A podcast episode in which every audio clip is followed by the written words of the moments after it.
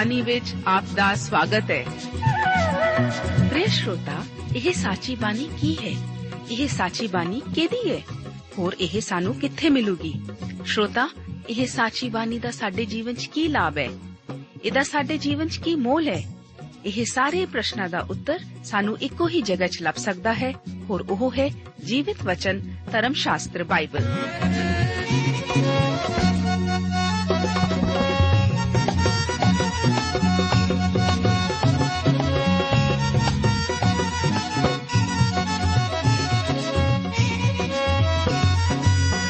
ਧਰਮ ਸ਼ਾਸਤਰ ਬਾਈਬਲ।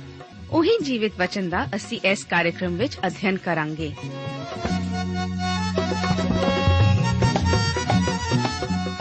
ਤੇ ਹੁਣ ਪਵਿੱਤਰ ਸ਼ਾਸਤਰ ਬਾਈਬਲ ਦਾ ਅਧਿਐਨ ਸ਼ੁਰੂ ਕਰਨ ਤੋਂ ਪਹਿਲਾਂ, ਆਈਏ ਅਸੀਂ ਆਪਣੇ ਮਨਾਂ ਨੂੰ ਤਿਆਰ ਕਰੀਏ ਇਸ ਭਜਨ ਦੁਆਰਾ।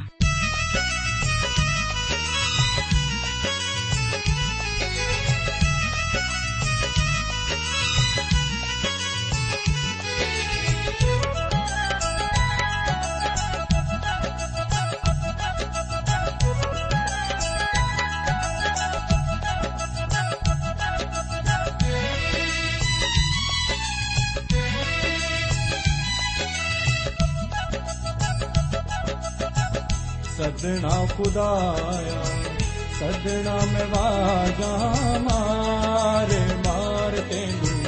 ਸਦਣਾ ਖੁਦਾਇਆ ਸਦਣਾ ਮੈਂ ਵਾਜਾਂ ਮਾਰੇ ਮਾਰ ਤੈਨੂੰ। ਸਦਣਾ ਖੁਦਾਇਆ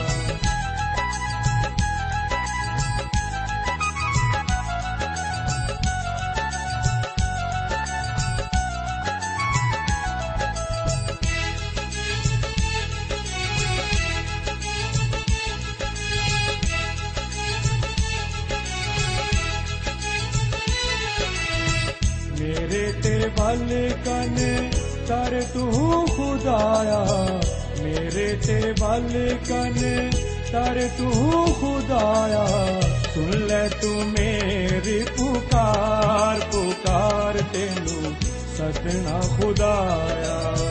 ਸੁਣ ਲੈ ਤੂੰ ਮੇਰੀ ਪੁਕਾਰ ਪੁਕਾਰ ਤੈਨੂੰ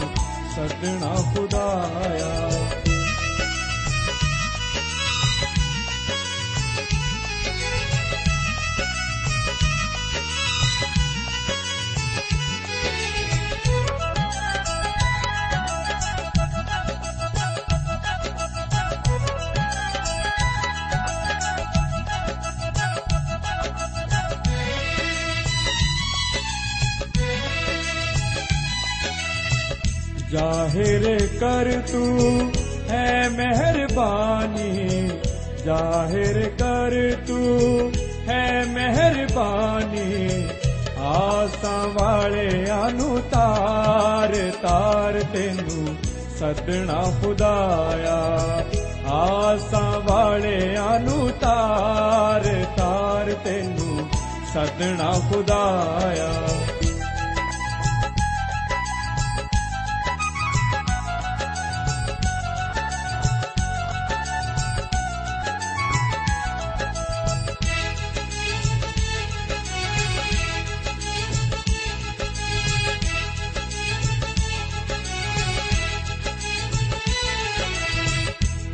ਦੀ ਪੁਤਲੀ ਵਾਂਗਰ ਮੈਨੂੰ ਅੱਖ ਦੀ ਪੁਤਲੀ ਵਾਂਗਰ ਮੈਨੂੰ, ਪਰਾਂ ਦੇ ਰੱਖ ਵਿੱਚ ਕਾਰ ਕਾਰ ਤੈਨੂੰ ਸਦਣਾ ਖੁਦਾਇਆ।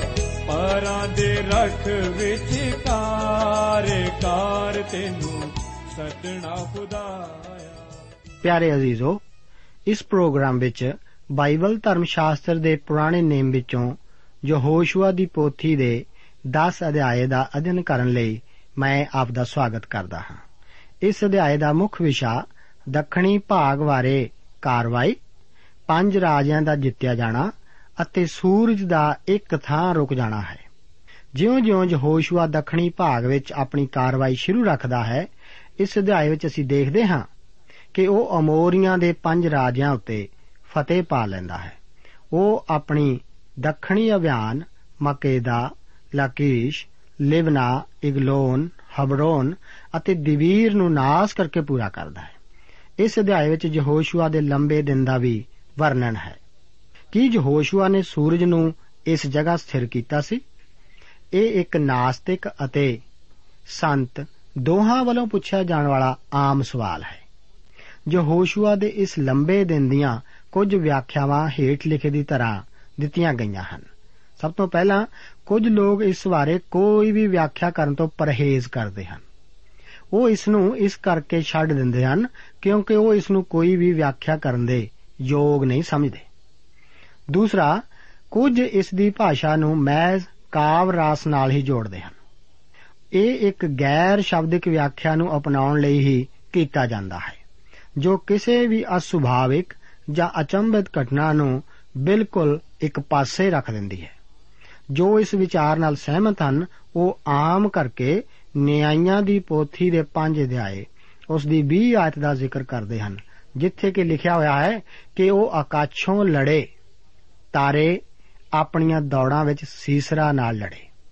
ਮੈਂ ਇਸ ਨੂੰ ਮਹਿਜ਼ ਕਾਵਰਸ ਨਾਲ ਜੋੜਨ ਤੋਂ ਇਨਕਾਰ ਕਰਦਾ ਹਾਂ, ਕਿਉਂਕਿ ਇਸ ਨੂੰ ਸਿਧਾਂਤਿਕ ਤੌਰ ਤੇ ਕਾਵ ਰਸ ਨਾਲ ਸੰਬੰਧਿਤ ਵਿਆਖਿਆ ਕਹਿਣ ਲਈ ਸਾਡੇ ਕੋਲ ਕੋਈ ਸਬੂਤ ਨਹੀਂ ਹੈ। ਅਤੇ ਇਹ ਵੀ ਕਹਿਣ ਲਈ ਕਿ ਇਹ ਕੋਈ ਸੱਚੀ ਗੱਲ ਨਹੀਂ ਹੈ। ਤੀਸਰੇ, ਕੁਝ ਲੋਕ ਇਸ ਨੂੰ ਤੋੜ ਮਰੋੜ ਕਰਨ ਵਾਲਾ ਅਚੰਭਾ ਆਖਦੇ ਹਨ। ਇਸ ਲਈ ਜ਼ਿਆਦਾ ਜ਼ੋਰ 13 ਆਇਤ ਉੱਤੇ ਹੀ ਦਿੱਤਾ ਜਾਂਦਾ ਹੈ। ਚੌਥੀ ਕਿਸਮ ਦੇ ਕੁਝ ਇਹੋ ਜਿਹੇ ਲੋਕ ਹਨ ਜੋ ਆਖਦੇ ਹਨ ਕਿ ਪਰਮੇਸ਼ਵਰ ਨੇ ਸਾਰੀ ਸੌਰ ਪ੍ਰਣਾਲੀ ਨੂੰ ਰੋਕ ਛੱਡਿਆ ਸੀ। ਉਹ ਯਹੋਸ਼ੂਆ ਦੇ ਇਸ ਦਿਨ ਨੂੰ 23 ਘੰਟੇ ਤੇ 20 ਮਿੰਟ ਦਾ ਬਣਾਉਂਦੇ ਹਨ। ਦੂਸਰੇ 40 ਮਿੰਟਾਂ ਦਾ ਜ਼ਿਕਰ ਦੂਸਰਾ ਰਾਜਾ, ਉਸ ਦੇ 20 ਅਧਿਆਏ ਅਤੇ ਉਸ ਦੀਆਂ 8 ਤੋਂ ਲੈ ਕੇ 11 ਆਇਤਾਂ ਵਿੱਚ ਹੈ, ਜਦੋਂ ਕਿ ਹਿਜਕੀਆ ਰਾਜਾ ਨੂੰ ਇਹ ਦੱਸਣ ਲਈ ਕਿ ਉਸ ਦੇ ਜੀਵਨ ਦੀ ਮਿਆਦ ਵਧਾ ਦਿੱਤੀ ਜਾਵੇਗੀ, ਸੂਰਜ 10 ਡਿਗਰੀ ਪਿਛਾਂ ਵੱਲ ਚਲਾ ਗਿਆ ਸੀ। ਪੰਜਵੀਂ ਪ੍ਰਕਾਰ ਦੇ ਕੁਝ ਲੋਕ ਇਹੋ ਜਿਹੇ ਹਨ ਜੋ ਆਖਦੇ ਹਨ ਕਿ ਸੂਰਜ ਦੀ ਚਮਕ ਨੂੰ ਬਲਦੇ ਰੱਖਣ ਦੀ ਬਜਾਏ ਪਰਮੇਸ਼ਵਰ ਨੇ ਸੂਰਜ ਨੂੰ ਹਨੇਰਾ ਕਰ ਦਿੱਤਾ ਸੀ। ਬੈਰਕਲੇ ਦਾ ਤਰਜਮਾ ਇਸ ਤਰ੍ਹਾਂ ਹੈ ਕਿ हे ਸੂਰਜ, ਗਿਬਿਓਨ ਵਿੱਚ ਉਡੀਕ ਕਰ। ਅਮਰੀਕਨ ਸਟੈਂਡਰਡ ਵਰਸ਼ਨ ਦੇ ਤਰਜਮੇ ਵਿੱਚ ਇਹ ਇਸ ਤਰ੍ਹਾਂ ਕਿਹਾ ਗਿਆ ਹੈ ਕਿ हे ਸੂਰਜ, ਸ਼ਾਂਤ ਹੋ ਜਾ। ਇਸ ਸਮੇਂ ਯਹੋਸ਼ੂਆ ਨੇ ਸਾਰੀ ਰਾਤ ਦਾ ਸਫ਼ਰ ਲਗਭਗ 40 ਮੀਲ ਚੱਲ ਕੇ ਬੈਰੀ ਉੱਤੇ ਪਿੱਛੋਂ ਹਮਲਾ ਕੀਤਾ ਸੀ। ਅਤੇ ਅਚਾਨਕ ਉਹਨਾਂ ਉੱਤੇ ਜਾ ਪਿਆ ਸੀ। ਇਹ ਜੁਲਾਈ ਦਾ ਮਹੀਨਾ ਸੀ, ਜਦੋਂ ਸੂਰਜ ਦਾ ਪਰਛਾਵਾਂ 105 ਡਿਗਰੀ ਤੋਂ ਲੈ ਕੇ 120 ਡਿਗਰੀ ਤੱਕ ਹੁੰਦਾ ਹੈ, ਅਤੇ ਉਸ ਸਮੇਂ ਕੋਈ ਪਰਛਾਵਾਂ ਨਹੀਂ ਸੀ। ਯਹੋਸ਼ੂਆ ਨੇ ਹੋਰ ਧੁੱਪ ਨਹੀਂ, ਬਲਕਿ ਘੱਟ ਧੁੱਪ ਦੀ ਖਾਹਿਸ਼ ਕੀਤੀ ਸੀ। ਛੇਵੇਂ, ਇਸ ਦੀ ਸਰਵਉੱਚ ਵਿਆਖਿਆ ਗਿਣਤੀ 4 ਅਤੇ 5 ਅਧਿਆਏ ਦਾ ਸੰਯੋਗ ਜਾਪਦੀ ਹੈ। ਜੋ ਹੋਸ਼ੂਆ ਨੇ ਜ਼ਿਆਦਾ ਰੌਸ਼ਨੀ ਅਤੇ ਘੱਟ ਗਰਮੀ ਚਾਹੀ ਸੀ। ਪਰਮੇਸ਼ਵਰ ਨੇ ਸੂਰਜ ਨੂੰ ਗੜਿਆਂ ਦੀ ਹਨੇਰੀ ਨਾਲ ਢੱਕ ਲਿਆ ਸੀ। ਪਰਮੇਸ਼ਵਰ ਨੇ ਧਰਤੀ ਦੀ ਰਫ਼ਤਾਰ ਘਟਾ ਦਿੱਤੀ ਸੀ। ਸੂਰਜ ਪ੍ਰਤੱਖ ਤੌਰ ਤੇ ਗਿਬਿਓਨ ਉੱਤੇ ਸੀ ਅਤੇ ਚੰ드ਰਮਾ ਅਜਾਲੋਨ ਦੀ ਵਾਦੀ ਵਿੱਚ ਹੇਠਾਂ ਜਾ ਰਿਹਾ ਸੀ। ਇਹ ਤਾਂ ਇੱਕ ਅਚੰਭਾ ਹੀ ਹੈ। 10 ਅਧਿਆਏ ਉਸ ਦੀਆਂ 1 ਤੋਂ ਲੈ ਕੇ 14 ਆਇਤਾਂ ਵਿੱਚ ਗਿਬਿਓਨ ਦੇ ਚਮਤਕਾਰੀ ਬਚਾਓ ਦਾ ਵਰਣਨ ਇਸ ਤਰ੍ਹਾਂ ਹੈ। ਲਿਖਿਆ ਹੈ ਐਵੇਂ ਹੋਇਆ, ਜਦ ਯਰੂਸ਼ਲਮ ਦੇ ਰਾਜੇ ਆਦੋਨੀ ਸਦਕ ਨੇ ਸੁਣਿਆ ਕਿ ਯਹੋਸ਼ੂਆ ਨੇ ਕਿਵੇਂ ਐਈ ਨੂੰ ਲੈ ਲਿਆ ਅਤੇ ਉਹਦਾ ਸਤਿਆਨਾਸ਼ ਕਰ ਸੁੱਟਿਆ ਹੈ ਜਿਵੇਂ ਉਸਨੇ ਯਰੀਹੋ ਅਤੇ ਉਸ ਦੇ ਰਾਜੇ ਨਾਲ ਕੀਤਾ, ਉਵੇਂ ਉਸਨੇ ਐਈ ਅਤੇ ਉਹਦੇ ਰਾਜੇ ਨਾਲ ਵੀ ਕੀਤਾ। ਅਤੇ ਕਿਵੇਂ ਗਿਬਿਓਨ ਦੇ ਵਾਸੀਆਂ ਨੇ ਇਸਰਾਇਲ ਨਾਲ ਸੁਲਾਹ ਕਰ ਲਈ ਅਤੇ ਉਹਨਾਂ ਦੇ ਵਿੱਚ ਰਹਿੰਦੇ ਸਨ। ਤਾਂ ਉਹ ਬਹੁਤ ਡਰੇ, ਕਿਉਂ ਜੋ ਗਿਬਿਓਨ ਇੱਕ ਵੱਡਾ ਸ਼ਹਿਰ ਸੀ ਅਤੇ ਪਾਤਸ਼ਾਹੀ ਸ਼ਹਿਰਾਂ ਵਿੱਚੋਂ ਉਹ ਇੱਕ ਵਰਗਾ ਸੀ। ਸਗੋਂ ਉਹ ਐਈ ਨਾਲੋਂ ਵੱਡਾ ਸੀ ਅਤੇ ਉਹਦੇ ਸਾਰੇ ਮਨੁੱਖ ਸੂਰਮੇ ਸਨ। ਤਾਂ ਯਰੂਸ਼ਲਮ ਦੇ ਰਾਜੇ ਅਦੋਨੀ ਸਦਕ ਨੇ ਹਬਰੋਨ ਦੇ ਰਾਜੇ ਹੋਵਾਮ ਨੂੰ ਅਤੇ ਜਰਮੂਥ ਦੇ ਰਾਜੇ ਫਿਰਾਮ ਨੂੰ ਅਤੇ ਲਾਕੀਸ਼ ਦੇ ਰਾਜੇ ਜਾਫੀਆ ਨੂੰ ਅਤੇ ਅਗਲੋਨ ਦੇ ਰਾਜੇ ਦਵੀਰ ਨੂੰ ਸਦਕਾ ਲਿਆ ਕਿ ਮੇਰੇ ਕੋਲ ਚੜਾਓ ਅਤੇ ਮੇਰੀ ਸਹਾਇਤਾ ਕਰੋ ਤਾਂ ਜੋ ਅਸੀਂ ਗਿਬਿਓਨ ਨੂੰ ਮਾਰ ਦਈਏ, ਕਿਉਂ ਜੋ ਉਹਨੇ ਯਹੋਸ਼ੂਆ ਅਤੇ ਇਸرائیਲੀਆਂ ਨਾਲ ਸੁਲਾਹ ਕਰ ਲਈ ਹੈ। ਤਾਂ ਅਮੋਰੀਆਂ ਦੇ ਪੰਜਾਂ ਰਾਜਿਆਂ, ਅਰਥਾਤ ਜਰੂਸ਼ਲਮ ਦੇ ਰਾਜੇ, ਹਬਰੋਨ ਦੇ ਰਾਜੇ ਜਰਮੂਥ ਦੇ ਰਾਜੇ, ਲਾਕੀਸ਼ ਦੇ ਰਾਜੇ ਅਤੇ ਅਗਲੋਨ ਦੇ ਰਾਜੇ ਇਕੱਠੇ ਹੋਏ। ਅਤੇ ਉਹ ਅਤੇ ਉਹਨਾਂ ਦੇ ਸਾਰੇ ਦਲ ਚੜੇ ਅਤੇ ਗਿਬੋਨ ਦੇ ਸਾਹਮਣੇ ਡੇਰੇ ਲਾ ਕੇ ਉਹਦੇ ਵਿਰੁੱਧ ਯੁੱਧ ਕੀਤਾ। ਤਾਂ ਗਿਬੋਨ ਦੇ ਮਨੁੱਖਾਂ ਨੇ ਯਹੋਸ਼ੂਆ ਕੋਲ, ਜਿਹੜਾ ਗਿਲਗਾਲ ਦੇ ਡੇਰੇ ਵਿੱਚ ਸੀ, ਕਹਾ ਕੱਲਿਆ ਕਿ ਆਪਣਾ ਹੱਥ ਆਪਣੇ ਦਾਸਾਂ ਤੋਂ ਢਿੱਲਾ ਨਾ ਕਰਨਾ। ਛੇਤੀ ਨਾਲ ਸਾਡੇ ਕੋਲ ਆਓ ਅਤੇ ਸਾਨੂੰ ਬਚਾਓ ਅਤੇ ਸਾਡੀ ਸਹਾਇਤਾ ਕਰੋ। ਕਿਉਂ ਜੋ ਅਮੋਰੀਆਂ ਦੇ ਸਾਰੇ ਰਾਜੇ ਜਿਹੜੇ ਪਹਾੜ ਉੱਤੇ ਵਸਦੇ ਹਨ ਸਾਡੇ ਵਿਰੋਧ ਇਕੱਠੇ ਹੋਏ ਹਨ। ਤਾਂ ਯਹੋਸ਼ੂਆ ਨਾਲੇ ਸਾਰੇ ਯੋਧੇ ਅਤੇ ਸਾਰੇ ਸੂਰਵੀਰ ਗਿਲਗਾਲ ਤੋਂ ਚੜੇ ਤਾਂ ਯਹੋਵਾ ਨੇ ਯਹੋਸ਼ੂਆ ਨੂੰ ਆਖਿਆ, ਤੂੰ ਉਹਨਾਂ ਤੋਂ ਨਾ ਡਰ, ਕਿਉਂ ਮੈਂ ਉਹਨਾਂ ਨੂੰ ਤੇਰੇ ਹੱਥ ਵਿੱਚ ਦੇ ਦਿੱਤਾ ਹੈ। ਉਹਨਾਂ ਵਿੱਚੋਂ ਕੋਈ ਵੀ ਤੇਰੇ ਅੱਗੇ ਖਲੋ ਨਾ ਸਕੇਗਾ। ਤਾਂ ਯਹੋਸ਼ੂਆ ਗਿਲਗਾਲ ਤੋਂ ਸਾਰੀ ਰਾਤ ਤੁਰ ਕੇ ਉਹਨਾਂ ਉੱਤੇ ਅਚਾਨਕ ਆ ਪਿਆ। ਯਹੋਵਾ ਨੇ ਇਸਰਾਇਲ ਦੇ ਅੱਗੇ ਉਹਨਾਂ ਨੂੰ ਘਬਰਾ ਦਿੱਤਾ। ਅਤੇ ਉਹਨੇ ਉਹਨਾਂ ਨੂੰ ਗਿਬਿਓਨ ਵਿੱਚ ਵੱਡੀ ਮਾਰ ਨਾਲ ਮਾਰ ਸੁੱਟਿਆ ਅਤੇ ਉਹਨੇ ਬੈਤ ਹੋਰੋਨ ਦੀ ਚੜ੍ਹਾਈ ਦੇ ਰਾਹ ਵਿੱਚ ਉਹਨਾਂ ਦਾ ਪਿੱਛਾ ਕੀਤਾ ਅਤੇ ਉਹਨਾਂ ਨੂੰ ਅਜ਼ੇਕਾ ਅਤੇ ਮਕੇਦਾ ਤੀਕ ਮਾਰਦਾ ਗਿਆ। ਤਾਂ ਐਉਂ ਹੋਇਆ ਕਿ ਜਦ ਉਹ ਇਸਰਾਇਲ ਦੇ ਅੱਗੋਂ ਨੱਠੇ ਜਾਂਦੇ ਸਨ, ਤਾਂ ਬੈਤ ਹੋਰੋਨ ਦੀ ਚੜ੍ਹਾਈ ਕੋਲ ਯਹੋਵਾ ਨੇ ਉਹਨਾਂ ਉੱਤੇ ਆਕਾਸ਼ੋਂ ਵੱਡੇ ਵੱਡੇ ਪੱਥਰ ਅਜ਼ੇਕਾ ਤੀਕ ਇਉਂ ਸੁੱਟੇ ਕਿ ਉਹ ਮਰ ਗਏ, ਜਿਹੜੇ ਗੜਿਆਂ ਨਾਲ ਮਰੇ ਉਹ ਉਹਨਾਂ ਤੋਂ ਵੱਧ ਸਨ ਜਿਹੜੇ ਇਸਰਾਇਲ ਦੀ ਤੇਗ ਨਾਲ ਵੱਡੇ ਗਏ। ਤਦ ਯਹੋਸ਼ੂਆ ਨੇ ਯਹੋਵਾ ਨਾਲ ਉਸ ਦਿਨ ਜਦ ਯਹੋਵਾ ਨੇ ਅਮੋਰੀਆਂ ਨੂੰ, ਇਸਰਾਇਲੀਆਂ ਨੂੰ ਦੇ ਦਿੱਤਾ ਗੱਲ ਕੀਤੀ ਅਤੇ ਇਸਰਾਇਲੀਆਂ ਦੇ ਵੇਖਦਿਆਂ ਆਖਿਆ हे ਸੂਰਜ ਗਿਵਾਉਨ ਉਤੇ ਅਤੇ हे ਚੰਦਰਮਾ, ਐਯਾਲੋਨ ਦੀ ਖੱਡ ਵਿੱਚ ਠਹਿਰਿਆ ਰਹੋ। ਤਾਂ ਸੂਰਜ ਠਹਿਰ ਗਿਆ ਅਤੇ ਚੰਦਰਮਾ ਖੜਾ ਰਿਹਾ, ਜਦ ਤੀਕ ਕੌਮ ਨੇ ਆਪਣੇ ਬੈਰੀਆਂ ਤੋਂ ਵਟਾ ਨਾ ਲਿਆ। ਕੀ ਇਹ ਯਾਸ਼ਰ ਦੀ ਪੋਥੀ ਵਿੱਚ ਲਿਖਿਆ ਹੋਇਆ ਨਹੀਂ? ਸੋ ਸੂਰਜ ਆਕਾਸ਼ ਦੇ ਵਿਚਕਾਰ ਖੜਾ ਰਿਹਾ ਅਤੇ ਸਾਰੀ ਕੁ ਦਿਹਾੜੀ ਡੁੱਬਣ ਦੀ ਛੇਤੀ ਨਾ ਕੀਤੀ। ਇਸ ਤੋਂ ਅੱਗੇ ਅਥਵਾ ਪਿੱਛੇ ਅਜਿਹਾ ਦਿਨ ਕਦੀ ਨਹੀਂ ਹੋਇਆ ਕਿ ਯਹੋਵਾ ਨੇ ਮਨੁੱਖ ਦੀ ਆਵਾਜ਼ ਸੁਣੀ ਹੋਵੇ, ਕਿਉਂ ਜੋ ਯਹੋਵਾ ਇਸਰਾਇਲ ਲਈ ਲੜਿਆ। ਇਹਨਾਂ ਆਇਤਾਂ ਵਿੱਚ ਗਿਬੋਨੀਆਂ ਦੇ ਚਮਤਕਾਰੀ ਬਚਾਓ ਦਾ ਵਰਣਨ ਹੈ। ਇਸ ਸਾਰੀ ਕਿਰਿਆ ਦੀ ਭੂਮਿਕਾ ਜਿਸ ਬਾਰੇ ਇਸ ਅਧਿਆਇ ਵਿੱਚ ਦੱਸਿਆ ਗਿਆ ਹੈ, ਉਹ ਇੱਕ ਸੰਧੀ ਹੀ ਹੈ, ਜੋ ਕਿ ਯਹੋਸ਼ੂਆ ਨੇ ਗਿਬੋਨੀਆਂ ਨਾਲ ਬੰਨੀ ਸੀ। ਚੰਗਾ ਸੀ ਕਿ ਉਹ ਇੱਕ ਸੰਧੀ ਨਾ ਹੀ ਕਰਦਾ, ਕਿਉਂਕਿ ਉਹ ਹੁਣ ਸੰਧੀ ਕਰ ਚੁੱਕਾ ਸੀ। ਇਸ ਕਰਕੇ ਇਸ ਨਾਲ ਹੁਣ ਉਹ ਵੱਜਾ ਹੋਇਆ ਵੀ ਸੀ। ਇਹਨਾਂ ਰਾਜਿਆਂ ਨੇ ਇਸ ਸੰਧੀ ਬਾਰੇ ਸੁਣਿਆ, ਜੋ ਕਿ ਗਿਬਾਉਨ ਨੇ ਇਸਰਾਇਲ ਨਾਲ ਕੀਤੀ ਸੀ, ਅਤੇ ਉਹ ਇਹਨਾਂ ਹਿਵੀਆਂ ਉੱਤੇ ਚੜ੍ਹਾਈ ਕਰਕੇ ਆ ਪਏ। ਤਾਂ ਕਿ ਉਹਨਾਂ ਨੂੰ ਨਾਸ਼ ਕਰ ਦੇਣ। ਕਿਉਂਕਿ ਇਹ ਗਿਬਿਓਨੀ ਹੀ ਇਹ ਹਿਵੀ ਸਨ। ਹੁਣ ਇਹ ਗਿਬਿਓਨੀ ਕੀ ਕਰਦੇ ਸਨ? ਉਹਨਾਂ ਨੇ ਆਪਣੇ ਕਿਸੇ ਪ੍ਰਤੀਨਿਧੀ ਨੂੰ ਯਹੋਸ਼ੂਆ ਕੋਲ ਭੇਜਿਆ ਕਿ ਉਹ ਜਲਦੀ ਆ ਕੇ ਉਹਨਾਂ ਦੀ ਮਦਦ ਕਰੇ। ਮੇਰੇ ਵਿਚਾਰ ਅਨੁਸਾਰ ਯਹੋਸ਼ੂਆ ਉਹਨਾਂ ਦੇ ਬਚਾਉਣ ਲਈ ਦੋ ਕਾਰਨਾਂ ਕਰਕੇ ਆਇਆ ਸੀ। ਸਭ ਤੋਂ ਪਹਿਲਾਂ ਤਾਂ ਸੰਧੀ ਦੇ ਵੰਨਣ ਕਰਕੇ ਉਹ ਇਸ ਨੂੰ ਆਪਣਾ ਫਰਜ਼ ਸਮਝਦਾ ਸੀ। ਦੂਸਰੇ ਉਸ ਦੇਸ਼ ਵਿੱਚ ਰਹਿੰਦੇ ਹਰ ਇੱਕ ਦੁਸ਼ਮਣ ਦਾ ਨਾਸ਼ ਕਰਨ ਲਈ ਯਹੋਸ਼ੂਆ ਨੂੰ ਕਿਹਾ ਗਿਆ ਸੀ। ਇਸ ਕਰਕੇ ਫੌਜ ਉਹਨਾਂ ਦੇ ਮਗਰ ਪੈ ਗਈ। ਉਸ ਨੇ ਉਹਨਾਂ ਉੱਤੇ ਅਚਾਨਕ ਹਮਲਾ ਕਰਨ ਦੀ ਨੀਤੀ ਅਪਣਾਈ ਅਤੇ ਪਰਮੇਸ਼ਵਰ ਯਹੋਵਾ ਨੇ ਉਹਨਾਂ ਨੂੰ ਇਸਰਾਇਲ ਦੇ ਅੱਗਿਓਂ ਭਜਾ ਦਿੱਤਾ। ਇਸ ਅਧਿਆਇ ਦੇ ਸ਼ੁਰੂ ਵਿੱਚ ਹੀ ਅਸੀਂ ਯਹੋਸ਼ੂਆ ਦੇ ਇਸ ਲੰਬੇ ਦਿਨ ਬਾਰੇ ਕਈ ਵੱਖ-ਵੱਖ ਵਿਖਿਆਕਾਂ ਦਾ ਜ਼ਿਕਰ ਕੀਤਾ ਸੀ। ਯਹੋਸ਼ੂਆ ਦੀ ਪੋਥੀ ਦੇ 10 ਅਧਿਆਏ, ਉਸ ਦੀ 12 ਅਧ ਦੇ ਮੁਤਾਬਕ ਮੇਰਾ ਵਿਸ਼ਵਾਸ ਹੈ ਕਿ ਪਰਮੇਸ਼ਵਰ ਨੇ ਸਾਰੀ ਸੌਰ ਪ੍ਰਣਾਲੀ ਨੂੰ ਇਸ ਮਹੱਤਵਪੂਰਨ ਕੰਮ ਨੂੰ ਸਥਾਪਿਤ ਕਰਨ ਲਈ ਰੋਕ ਦਿੱਤਾ ਸੀ। ਸੂਰਜ ਸ਼ਾਂਤ ਹੋ ਗਿਆ ਸੀ। ਯਹੋਸ਼ੂਆ ਨੂੰ ਯੁੱਧ ਕਰਨ ਲਈ ਬਧੇਰੇ ਦਿਨ ਦੀ ਰੋਸ਼ਨੀ ਦੀ ਜ਼ਰੂਰਤ ਸੀ। ਇਸ ਕਰਕੇ ਪਰਮੇਸ਼ਵਰ ਨੇ ਸਾਰੀ ਸੌਰ ਪ੍ਰਣਾਲੀ ਨੂੰ ਰੋਕ ਦਿੱਤਾ ਅਤੇ ਸੂਰਜ ਦੀ ਗਰਮੀ ਨੂੰ ਗੜਿਆਂ ਦੇ ਤੂਫਾਨ ਨਾਲ ਘਟ ਕਰ ਦਿੱਤਾ ਸੀ। ਪਰਮੇਸ਼ਵਰ ਨੇ ਸੂਰਜ ਨੂੰ ਇੱਕ ਜਗ੍ਹਾ ਰੋਕ ਦਿੱਤਾ ਸੀ ਤਾਂ ਕਿ ਯਹੋਸ਼ੂਆ ਯੁੱਧ ਵਿੱਚ ਜੇਤੂ ਠਹਿਰੇ। ਇੱਕ ਪ੍ਰੋਫੈਸਰ ਨੇ ਇੱਕ ਵਾਰ ਕਿਹਾ ਸੀ ਕਿ ਇਹ ਤਾਂ ਹਾਸੋਹੀਣਾ ਹੀ ਜਾਪਦਾ ਹੈ ਕਿ ਪਰਮੇਸ਼ਵਰ ਇੱਕ ਵਿਅਕਤੀ ਵਾਸਤੇ ਸਾਰੇ ਬ੍ਰਹਿਮੰਡ ਨੂੰ ਰੋਕੀ ਰੱਖੇ। ਹੋ ਸਕਦਾ ਹੈ ਕਿ ਕੁਝ ਲੋਕਾਂ ਨੂੰ ਇਹ ਊਟ ਪਟਾਂਗ ਹੀ ਜਾਪਦਾ ਹੋਵੇ, ਪਰ ਪਰਮੇਸ਼ਵਰ ਨੇ ਜ਼ਰੂਰ ਇਸੇ ਤਰ੍ਹਾਂ ਹੀ ਕੀਤਾ ਸੀ। ਉਸਨੇ ਇਸ ਸੰਸਾਰ ਵਿੱਚ ਆਪਣੇ ਪੁੱਤਰ ਨੂੰ ਵੀ ਭੇਜਿਆ ਸੀ ਤਾਂ ਕਿ ਉਹ ਪਾਪੀਆਂ ਦੀ ਖਾਤਰ ਆਪਣੀ ਜਾਨ ਦੇਵੇ। ਇਹ ਤਾਂ ਸੂਰਜ ਨੂੰ ਰੋਕਣ ਨਾਲੋਂ ਵੀ ਵੱਧ ਅਨੋਖਾ ਸੀ। ਪਰਮੇਸ਼ਵਰ ਸੂਰਜ ਨੂੰ ਖੜਾ ਕਰਕੇ ਆਪਣੀ ਸਿਆਣਪ ਅਤੇ ਸਮਰੱਥਾ ਦਾ ਪ੍ਰਗਟਾਵਾ ਕਰਦਾ ਸੀ। ਜਦੋਂ ਉਸਨੇ ਇਸ ਜਗਤ ਵਿੱਚ ਆਪਣੇ ਪੁੱਤਰ ਨੂੰ ਮਨੁੱਖ ਬਣਨ ਲਈ ਭੇਜਿਆ ਸੀ, ਤਾਂ ਕਿ ਉਹ ਸਲੀਬ ਉੱਤੇ ਆਪਣੀ ਜਾਨ ਦੇਵੇ, ਤਾਂ ਇਸ ਦੁਆਰਾ ਪਰਮੇਸ਼ਵਰ ਨੇ ਆਪਣਾ ਪ੍ਰੇਮ ਪ੍ਰਗਟ ਕੀਤਾ ਸੀ। ਜੇਕਰ ਇਸ ਸੰਸਾਰ ਵਿੱਚ ਸਿਰਫ ਆਪ ਹੀ ਜਨਮੇ ਇੱਕੋ ਇੱਕ ਮਨੁੱਖ ਹੁੰਦੇ, ਤਦ ਵੀ ਮਸੀਹ ਆਪ ਲਈ ਜ਼ਰੂਰ ਮਰਦਾ। ਪ੍ਰੋਫੈਸਰ ਤਾਂ ਇਸ ਨੂੰ ਹਾਸੋ ਹੀ ਨਾ ਹੀ ਆਖਣਗੇ, ਅਤੇ ਇਹ ਹੈ, ਪਰ ਇਸ ਲਈ ਇੱਕ ਹੋਰ ਸ਼ਬਦ ਕਿਰਪਾ ਹੈ।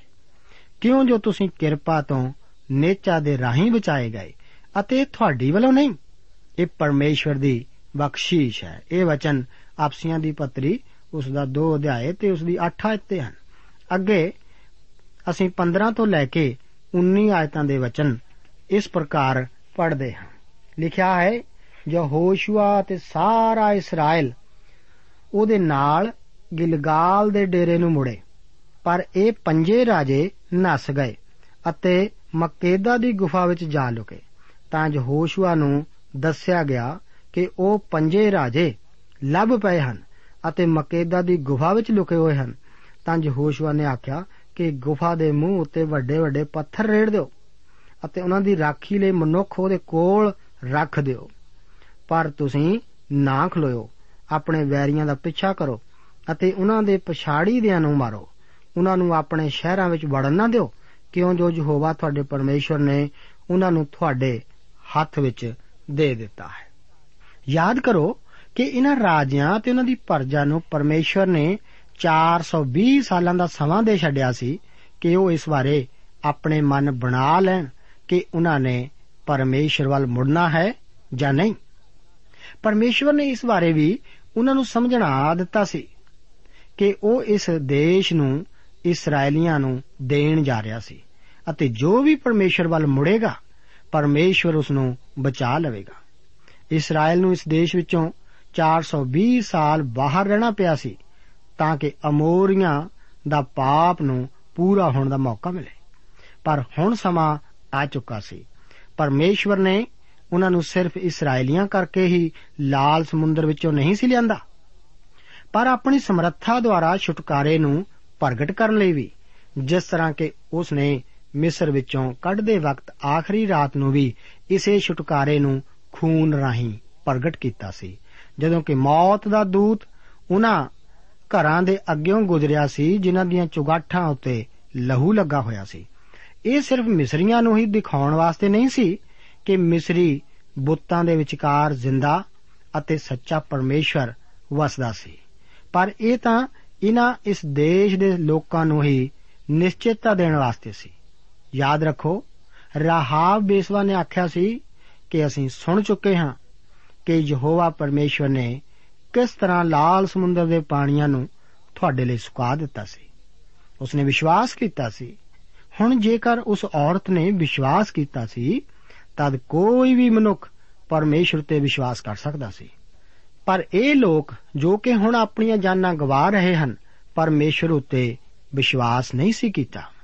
ਉਹਨਾਂ ਨੇ ਪਰਮੇਸ਼ਰ ਦੀ ਕਿਰਪਾ ਤੋਂ ਇਨਕਾਰ ਕੀਤਾ ਸੀ ਅਤੇ ਹੁਣ ਪਰਮੇਸ਼ਰ ਦੀ ਸਜ਼ਾ ਉਹਨਾਂ ਉੱਤੇ ਆਣ ਪਈ ਹੈ।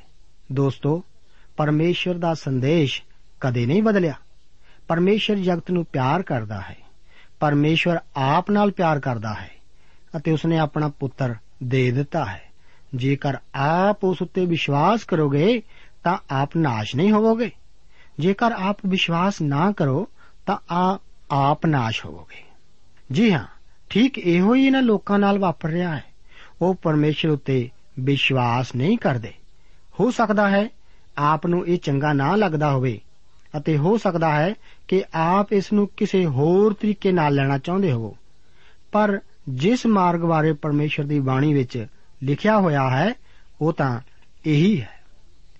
10 ਅਧਿਆਏ, ਉਸ ਦੀਆਂ 24 ਅਤੇ 25 ਆਇਤਾਂ ਦੇ ਵਚਨ ਇਸ ਪ੍ਰਕਾਰ ਹਨ। ਲਿਖਿਆ ਹੈ, ਫਿਰ ਐਵੇਂ ਹੋਇਆ ਕਿ ਜਦ ਉਹ ਉਹਨਾਂ ਰਾਜਿਆਂ ਨੂੰ ਯਹੋਸ਼ੂਆ ਦੇ ਕੋਲ ਲੈ ਆਏ, ਤਾਂ ਯਹੋਸ਼ੂਆ ਨੇ ਇਸਰਾਇਲ ਦੇ ਸਾਰੇ ਮਨੁੱਖਾਂ ਨੂੰ ਦੱਸਿਆ ਅਤੇ ਯੋਧਿਆਂ ਦੇ ਸਰਦਾਰਾਂ ਨੂੰ ਜਿਹੜੇ ਉਹਦੇ ਨਾਲ ਜਾਂਦੇ ਸਨ ਆਖਿਆ, ਨੇੜੇ ਆ ਕੇ ਆਪਣੇ ਪੈਰ ਇਹਨਾਂ ਰਾਜਿਆਂ ਦੀ ਧੌਣ ਉੱਤੇ ਰੱਖੋ। ਸੋ ਉਹਨਾਂ ਨੇ ਨੇੜੇ ਆ ਕੇ ਆਪਣੇ ਪੈਰ ਉਹਨਾਂ ਦੀਆਂ ਧੌਣਾਂ ਉੱਤੇ ਰੱਖੇ।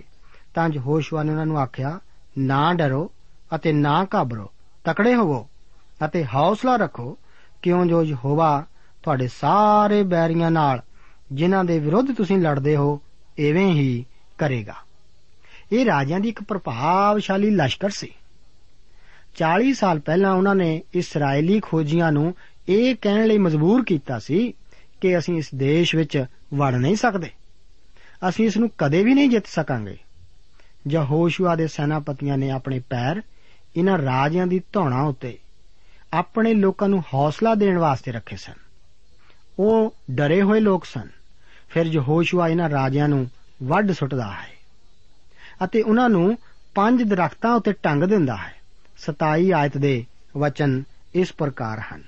ਤਾਂ ਐਉਂ ਹੋਇਆ ਕਿ ਜਦ ਸੂਰਜ ਡੁੱਬਣ ਲੱਗਾ, ਤਦ ਯਹੋਸ਼ੂਆ ਨੇ ਹੁਕਮ ਦਿੱਤਾ।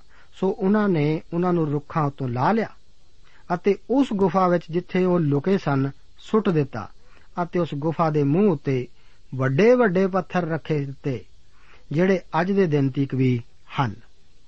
ਅਸੀਂ ਦੇਖਦੇ ਹਾਂ ਕਿ ਇਸرائیਲੀ ਇਹਨਾਂ ਰਾਜਿਆਂ ਨੂੰ ਗੁਫਾ ਵਿੱਚ ਬੰਦ ਕਰਕੇ ਭੁੱਖੇ ਵੀ ਮਾਰ ਸਕਦੇ ਸਨ। ਉਹਨਾਂ ਨੇ ਤਾਂ ਇਹਨਾਂ ਨੂੰ ਵੱਢ ਦਿੱਤਾ ਸੀ।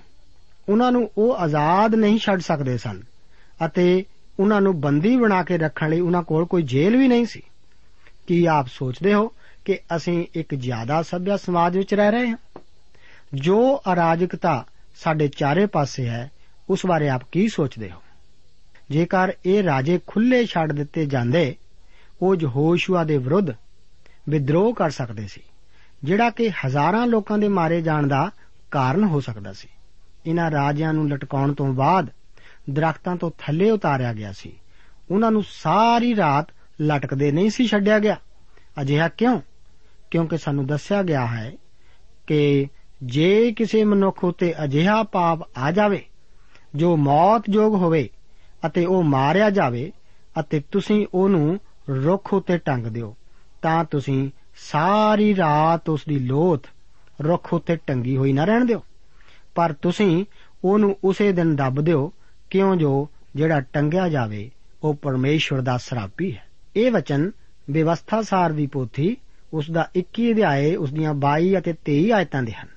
ਤੁਸੀਂ ਆਪਣੀ ਜ਼ਮੀਨ ਨੂੰ ਜਿਹੜੀ ਯਹੋਵਾ ਤੁਹਾਡਾ ਪਰਮੇਸ਼ਵਰ ਤੁਹਾਨੂੰ ਮਿਲਖ ਵਿੱਚ ਦੇਣ ਵਾਲਾ ਹੈ, ਭ੍ਰਿਸ਼ਟ ਨਾ ਕਰੋ।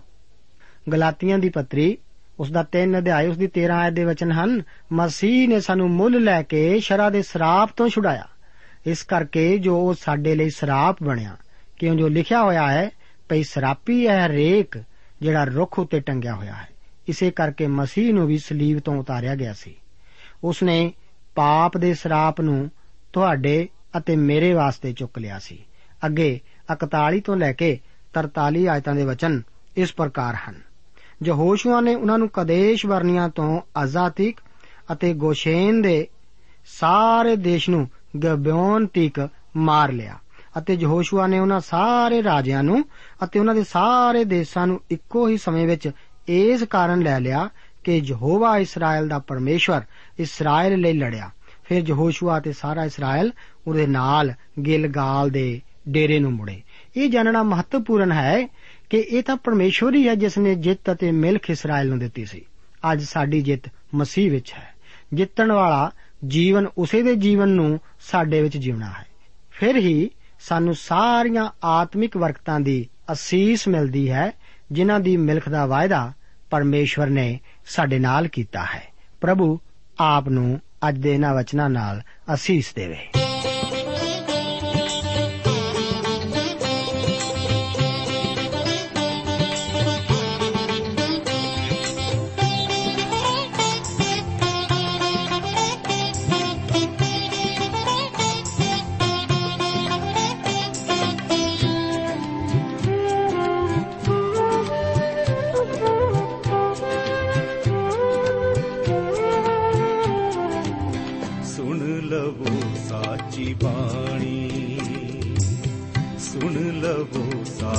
ਸਾਚੀ ਬਾਣੀ ਇਹ ਹੈ ਯਿਸੂ ਦੀ ਕਹਾਣੀ ਇਹ ਹੈ ਯਿਸੂ ਦੀ ਕਹਾਣੀ ਸੁਣ ਸੁਣ ਲਵੋ ਸਾਚੀ ਬਾਣੀ ਸੁਣ ਲਵੋ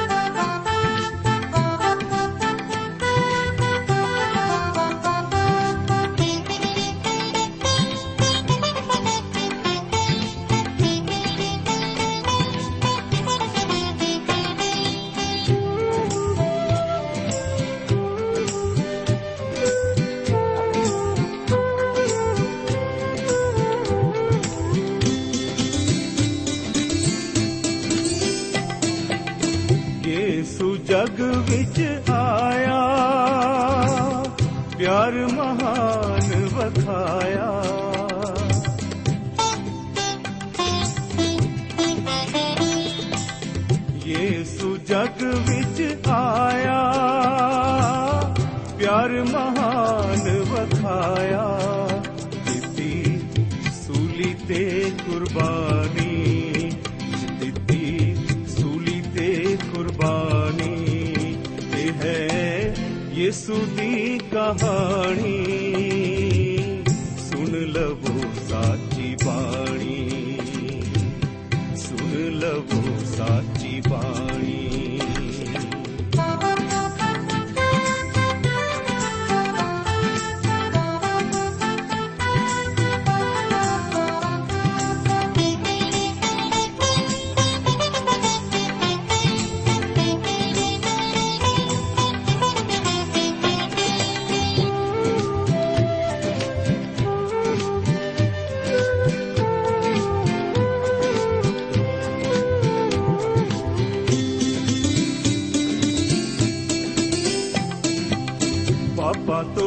मुक्ति पालो जीवन अपना बचा लो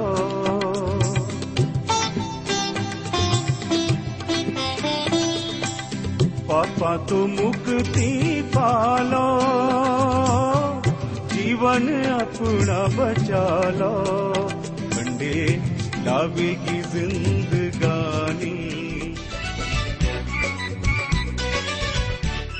ਦੋਸਤੋ, ਸਾਨੂੰ ਉਮੀਦ ਹੈ ਕਿ ਇਹ ਕਾਰਜਕ੍ਰਮ ਤੁਹਾਨੂੰ ਪਸੰਦ ਆਇਆ ਹੋਵੇਗਾ ਤੇ ਇਹ ਕਾਰਜਕ੍ਰਮ ਸੁਣ ਕੇ ਤੁਹਾਨੂੰ ਬਰਕਤਾਂ ਮਿਲੀਆਂ ਹੋਣਗੀਆਂ।